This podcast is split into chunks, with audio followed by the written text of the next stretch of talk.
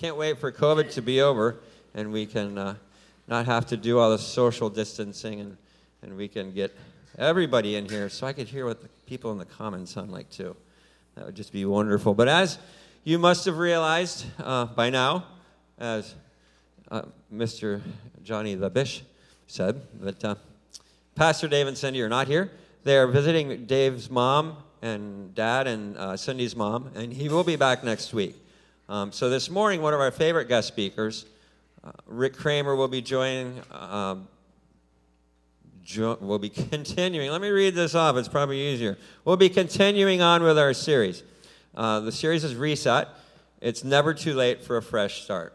Rick is a regular guest. Um, if you've been attending here for a while, you've seen him. Um, he was on staff at Davis College and now is a site pastor for, uh, looks like it's Berean Bible Church. He will explain it. Rick will explain it on the video.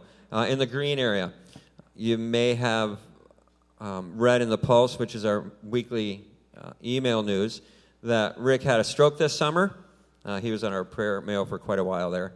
Uh, he's recovering well, but wasn't quite ready to make the, the two hour drive to be with us in person this morning. So continue to pray for him. Um, he will give you an update as he starts the message this morning. Remember, today's message is not about just filling up a Sunday so Pastor Dave could be away. Um, it has a lot of thought, a lot of prayer, um, and anticipation behind it. We want to bring the best um, to you guys that we can. Uh, someone who wouldn't necessarily be available to come in person. Um, we trust that you won't find watching a message on a screen uh, an obstacle. Uh, but in just a few moments, as we settle in, and engage with a speaker um, that has a life changing message for all of us. But before we get started, uh, would you just pray with me? Father, we just thank you for this day. We thank you that uh, we can gather in this place, even uh, during this whole uh, craziness with COVID. Lord, but we can know that um, we are your child if we've taken that step to acknowledge you as Savior, and that uh, you look out for us. And uh, we just praise your name today. We pray for this message um, that it would find those areas of our heart that need to be uh, reconciled, perhaps, or encouraged, um, or for the first time heard. And uh, we just give this to you. Pray your Holy Spirit would take control this morning. In Jesus' name, amen. Well, good morning to my Seneca Community Church friends. Um, welcome to our green campus at Berean Bible Church. This is where, uh, on a Sunday morning, if I would normally preach, uh, this is where I would be at. And um, as you know, uh, I was scheduled to be there uh, at Seneca Community uh, this Sunday. And unfortunately, um, about a month ago, I had a stroke. And so um, it's been it's been an interesting path of recovery. A month ago, I couldn't walk or talk, so God has been good, and, and uh, I am I'm slowly getting better. I, I really want to extend my, my thanks to you as a as a church. You really are kind of my second um, church family. Um, I've received uh, phone calls and and cards and emails and encouragement from you, and uh, definitely have felt your prayers and, and thank you so much for your your support, your concern, uh, your prayers uh, for me through through this uh, challenging time. I really wish I could be there in person with you uh, this morning, um, but I appreciate the fact that uh, you're willing to allow me to uh, send you this recorded message and to be able to share with you this way. Pastor Dave told me that you guys are going through a sermon series called Reset, and he asked me to specifically talk to you about service, about about serving, about being servant hearted. And, and so this morning I would ask you to join me in James chapter 2. Um, again, because of my, uh, my restrictions, my vision's not great, um, so I won't be reading uh, passages from uh, Scripture other than what's on the screen. Um, I, don't, I don't have any notes to read. Uh, that might be good, that might be bad, I don't know. We'll see how this goes. Um, but uh, again, I, I, appreciate your prayers and, and can, would, uh, would appreciate your continued prayers that my eyesight and my balance continues to get better. Uh, James chapter 2, uh, faith without works. And, and James is dealing with uh, really three different factions, three different groups of people in the first century. And, and it's fascinating to look at and to say, you know what, 2,000 years later, uh, we have these same groups, these same different opinions. There was one group that said, listen, works equals salvation. Um, we need to do as many good works as we possibly can, and that somehow earns us favor with God. And that, and that really was based on a, a, misunderstanding of the Old Testament. But then there were others that come along and said, okay, what, what the Apostle Paul and others have written to us about faith, that really is a combination of faith and works. That, that we need to be able to both have faith in what Jesus did for us, but also do good works. And as a result of those two things, we earn salvation. We earn our, our place in heaven. And then the last group was this one that, that, that, based on the teachings of Paul, said, no, salvation is faith alone. It's, it's putting our faith and trust in what Jesus Christ did. And it's his, his sacrificial uh, death on the cross, his, his burial, his resurrection. It is those things, and those things alone, that, that give us uh, a standing in God's favor so that we can have salvation. We can have eternal life. And, and really, the controversy that comes with this is because of the wording that James uses here in chapter 2 versus what Paul uses in Romans chapter 3. In Romans 3:28, Paul said, "Therefore we conclude that a man is justified by faith apart from the works of the law."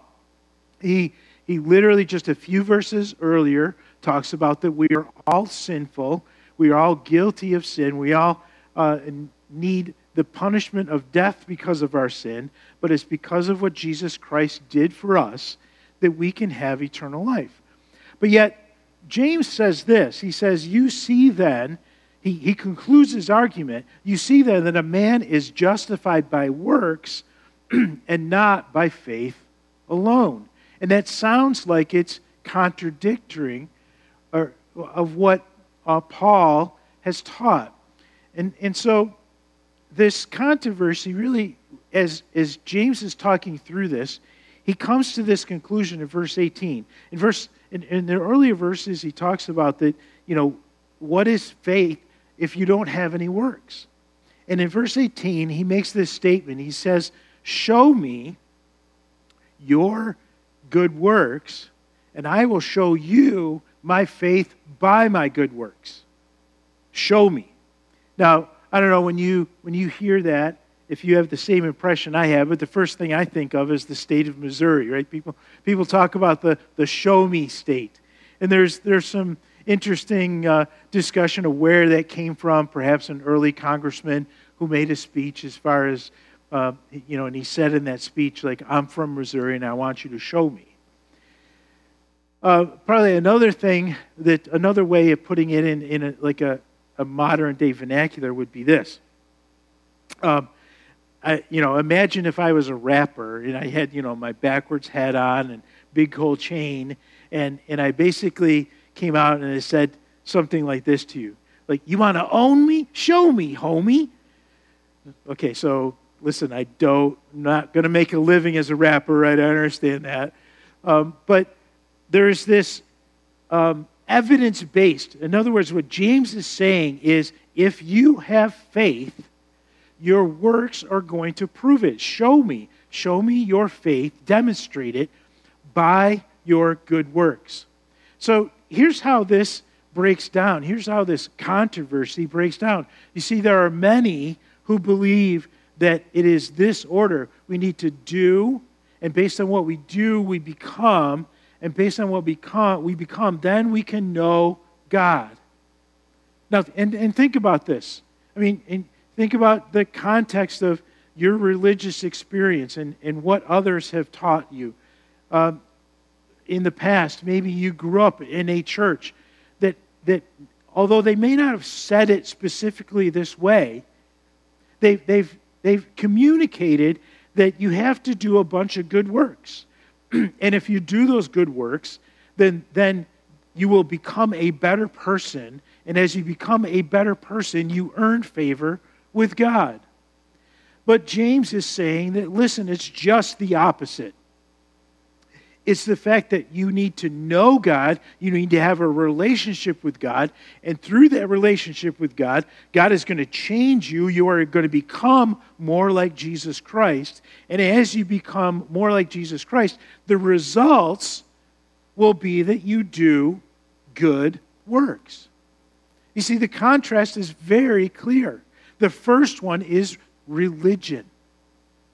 And really, when you think about it, every religion, you, you could go through the list of every religion that we know today, and that it is all based on this sequence of you need to do good things. As you do good things, you become a good person. And then, therefore, because you are a good person, you earn favor with God. You get to know God.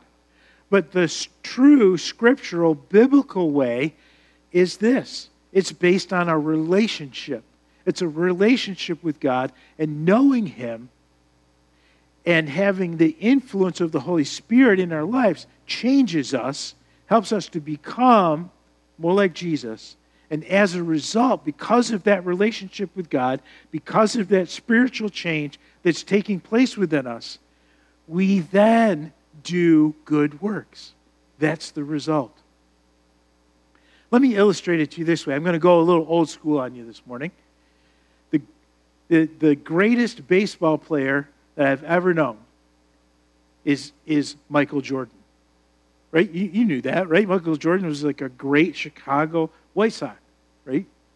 Now, listen, all right, I, I know Michael Jordan better than that, right? This, this is Michael Jordan that, that most of us know. Like, I, I, I had a poster of this at one point.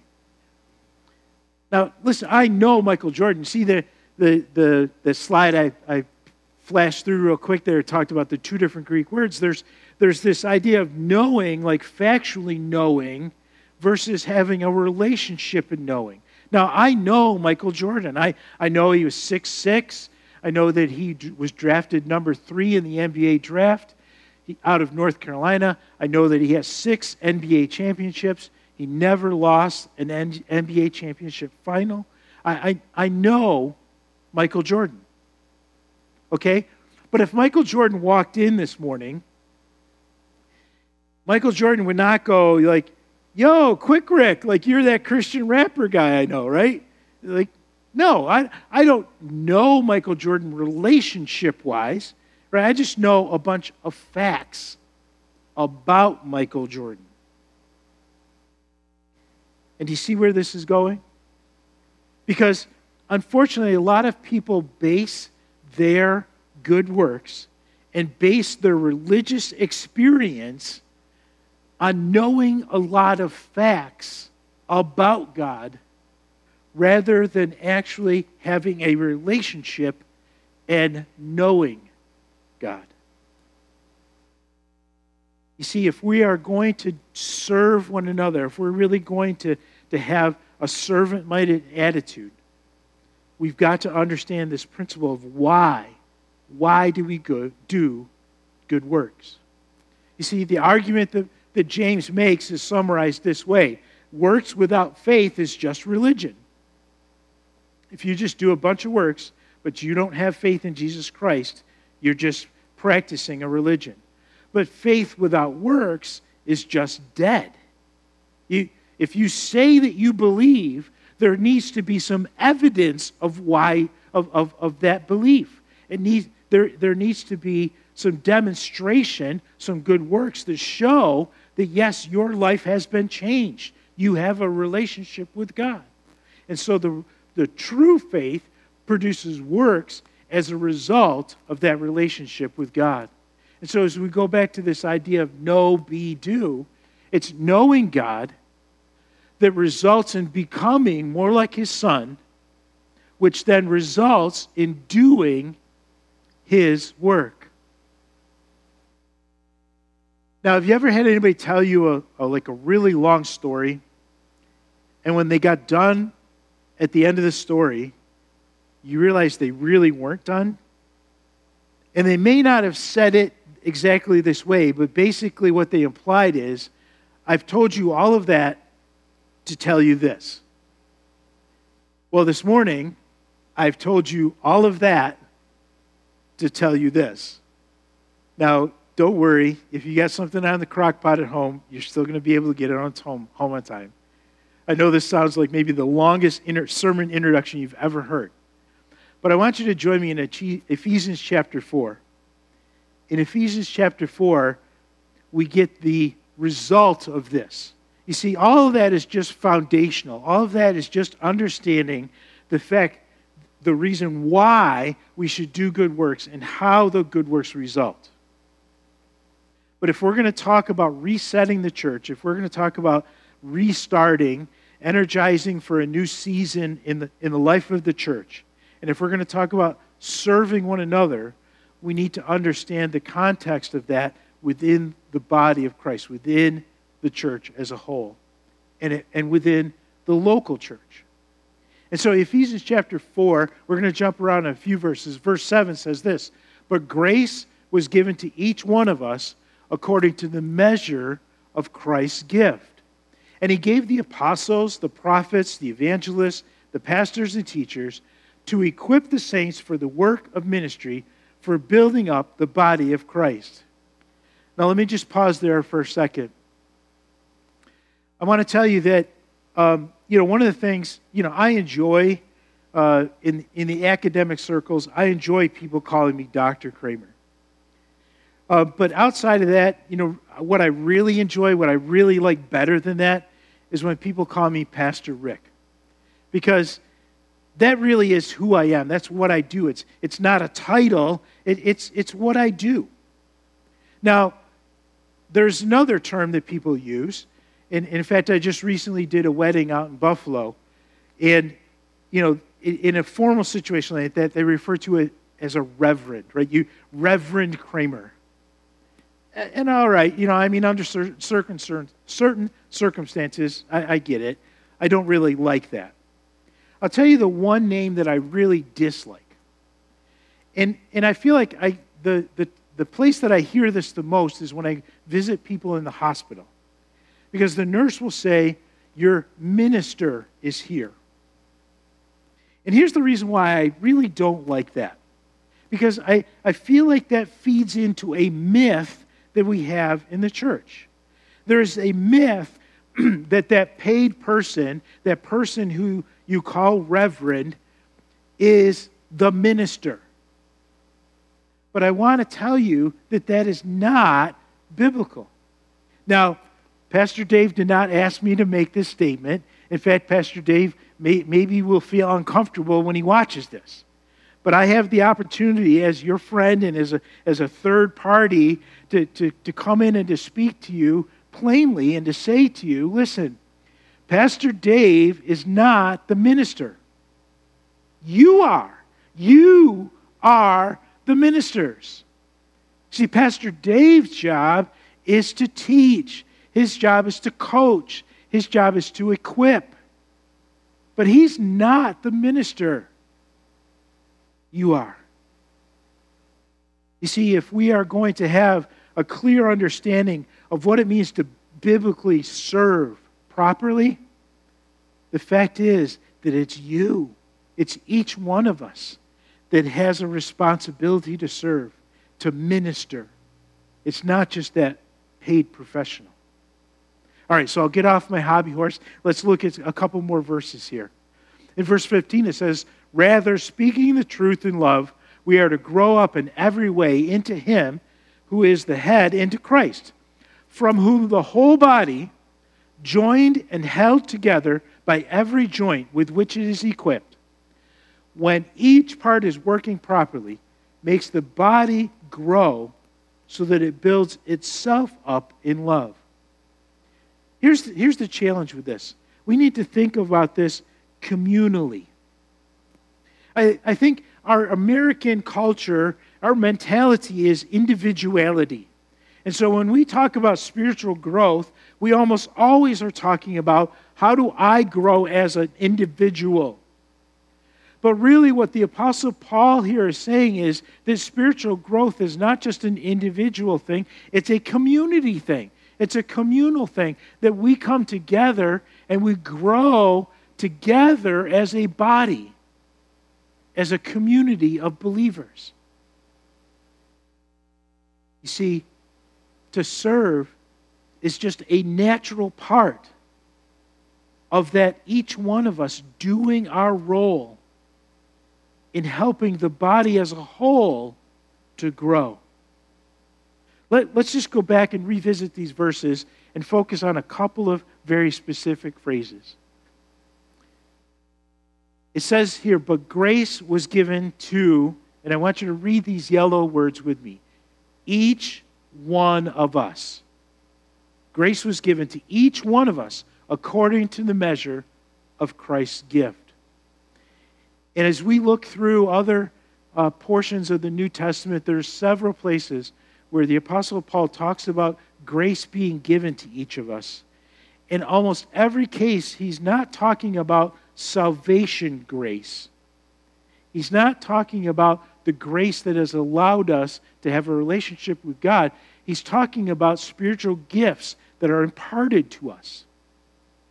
You see, each one of us, if we have put our faith and trust in Jesus Christ, at the moment that we believe, we are indwelled by the Holy Spirit. And Scripture tells us that each one of us is given a spiritual gift. Not just a natural ability. Uh, a lot of people that have God given natural abilities, people that, that don't know God, people that don't have a relationship with Him, but God has gifted them as an image bearer. They, they, they are given some special natural abilities. But beyond those natural abilities, if you are a Jesus follower, the Holy Spirit has given you a spiritual gift. Now, the natural reaction for some people to that is, well, how do I know what my spiritual gift is? Well, let me just give you three very quick ways to, to start to come to an understanding of that. The first one is this there are assessment tools out there that, that ask you questions that will help you to understand your natural way of thinking, your spiritual uh, giftedness, and how that fits into the body of Christ. And it, and it compares it to the biblical spiritual gifts the gifts of helps, the gifts of teaching, the gifts of administration. There, there are at least 10 permanent gifts that we see uh, repeated over and over again in the New Testament. And so it helps you to, to see what your personality and skill sets are like. But, but beyond that, I would say here's the second thing talk to those around you. The, the, the people that you are, are, are serving with, the people, the community that you are, are growing together in, they, they've observed you, they've seen you, and they, they probably have a pretty good idea of what your spiritual giftedness is. Have those kind of conversations. But I would say the third thing, and this may sound very obvious, but it is so often overlooked. Try something. Do, just, just try, try a ministry within the church for a couple weeks to see how it goes. Now, ministry leaders, be prepared you know, hopefully there are going to be some people that are going to respond to this message this morning, and they're going to come to you and say, Hey, I want to try out this. I want to try out kids' ministry. I want to try out, uh, you know, working in the, the, the yard. I, I want to try out, try out cleaning and taking out the trash. Whatever it is. You see, there's all these roles within the community, within the body of Christ, within the local church that, that people have been gifted for, but unfortunately, they're just sitting on their gift. They're not using their gift the way God designed it. And so, if we've all, each one of us, have been giving a gift, the fact is that the, those gifts work together to build up the body of Christ. And then here's the, here's the result of that. Speaking the truth in love, we're to grow up in every way into Him who is the head, into Christ. Again, community wise, not just individually growing up into Christ, but community, from whom the whole body, joined and held together by every joint with which it is equipped, when, okay, read the yellow words with me, each part is working properly, makes the body grow so that it builds itself up in love. I'm sure you've all heard the phrase the weakest link. In fact, I think they're reviving the TV show. But listen, the response to the weakest link in the church is not goodbye. The response to the, to the weakest link in the church is let's come alongside you, let's help you to grow. And one of those ways that you are going to grow is to serve, to be involved, to do something in the church, to contribute to the body of Christ. And part of that process is understanding where you fit the best. Now, listen, if I were there full time, if I was part of the, the community there at Seneca Community Church and, and I was serving, you know, like one of the areas that you probably would not want me serving in is children's ministry. It's just not my jam, okay? I, I, you know, I could do it, I could fake it, I could go along, but, but it, it's just not where I'm gifted. Now, on the flip side, there's a handful of you that, you know, if we were to ask you to get up on Sunday morning and preach a message because that Pastor Dave is away, that, that would be a horrible idea. Okay? Right? Because you may not be gifted that way. Now, the flip side to that is, I think there probably are a handful of you that are gifted in teaching. And, and you should be willing to, to take some responsibility of, of leading some small groups, of, of teaching in different formats and different settings. And, and, you know, because that you have the gift of teaching doesn't mean you necessarily have to get up in front on Sunday morning, but, but you need to be using that gift if that's how the Holy Spirit has gifted you. But you see, we need everybody across the entire spectrum. The whole body needs to serve. And so this morning, I want to leave you with these three things that we can get from this Ephesians 4 passage. And it's simply this the first one is we are all gifted to serve. We're all gifted in different ways so that we come together and, as a body of believers, grow into the likeness of Jesus Christ. We're all gifted. You have a gift. The question is, are you being a good steward of that gift? You know, sometimes we use that word stewardship to talk about money, but the fact is, you have time and you have talent. And God has gifted you in a specific way, and the church needs you. They need you. They need you to exercise that spiritual gift. You see, we've all been gifted to serve. But another thing that we see in this passage is this that we are all equipped to serve. And I know that, that Pastor Dave is, is preaching sound doctrine, he's preaching very applicable things, he's teaching, he's equipping, he's helping you grow. I, I, I know that. I've seen it. I've seen his messages. I've talked to him. I, have talked to many of you and, and, and, and the things that you're learning from him. You are equipped. Now, you'll continue to be equipped more and more. We, none of us have arrived, but listen, you don't have an excuse. You, you can't say, I, I'm not ready to serve because I just don't know enough yet. That's just not true. In fact, frankly, there are, there are roles and there are functions, there are volunteers that we have at our church frankly, in my opinion, people don't even need to be a believer yet. Listen, you don't have to be a Jesus follower to be able to greet people in a parking lot in a friendly way and to help people park. But if that's going to help that person to feel part of our community, like they belong here, like they're a Berean, amen, put them to work, let them get involved. So listen, it doesn't matter where you are in your individual spiritual growth,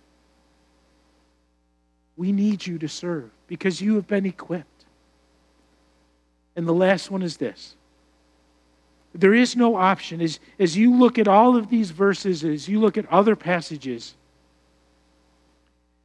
We are not given a spiritual gift just because God is gracious and generous. He is that, but, but He has given us a spiritual gift for a purpose. And that purpose is to serve one another, to build up the body of Christ. It is an expectation for each and every one of us. And so, as Seneca Community Church goes through this period of reset, as you go through this period of re energizing and, and reigniting, I want to encourage you it's all hands on deck. You know, there's an old adage that said something like this that 80% of the church, or I'm sorry, 20% of the church does 80% of the work. Maybe you've heard that before. Now, I know that's, that's not true there in Romulus. I, I know that's not what happens at Seneca Community Church right now. But even if it was flipped, even if 80% of the people are doing the work, that's not biblical. That's not good enough. Because the scriptural mandate, the expectation is not 80%, it's not 90%, it's 100%. And so, my question to you this morning is simply this How are you serving the body of Christ? What is your role? And if you don't have an answer for that, I want to encourage you this morning to talk to one of the leaders. Talk to Pastor Dave when he returns. And have a candid conversation about how you're gifted and where that fits in and what you could be doing to contribute to the growth of the body of Christ.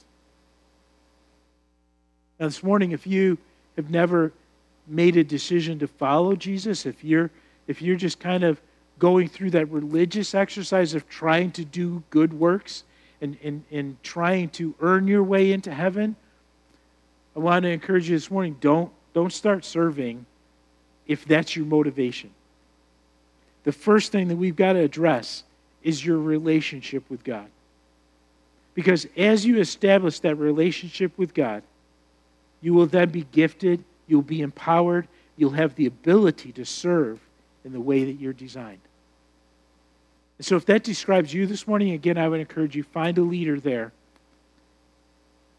and talk to them and give them the opportunity to show you from God's Word what it means to really be a Jesus follower, to have faith in Jesus and what he did on the cross in dying for our sins.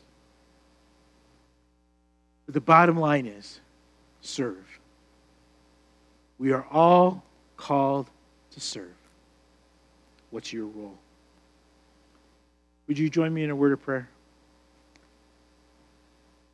Gracious God, we, we are just so overwhelmed by the fact that you, as the creator of the universe, want to have a relationship with us. And, and God, I pray that each person that is hearing my voice this morning has made that decision to follow Jesus, to, to have that relationship with, with you.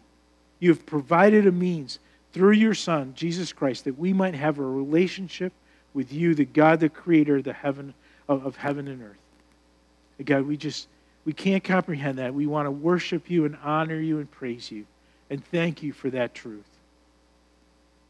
But as we see this passage and this, this challenge to serve, God, it's my prayer this morning that, that each person there at Seneca Community steps up and is willing to take their role, to, to play their part, to be ministers of the gospel, that they might build one another up, that they might grow together spiritually, and that together they will have an impact on their communities around them, bringing more and more people and pointing them to Jesus.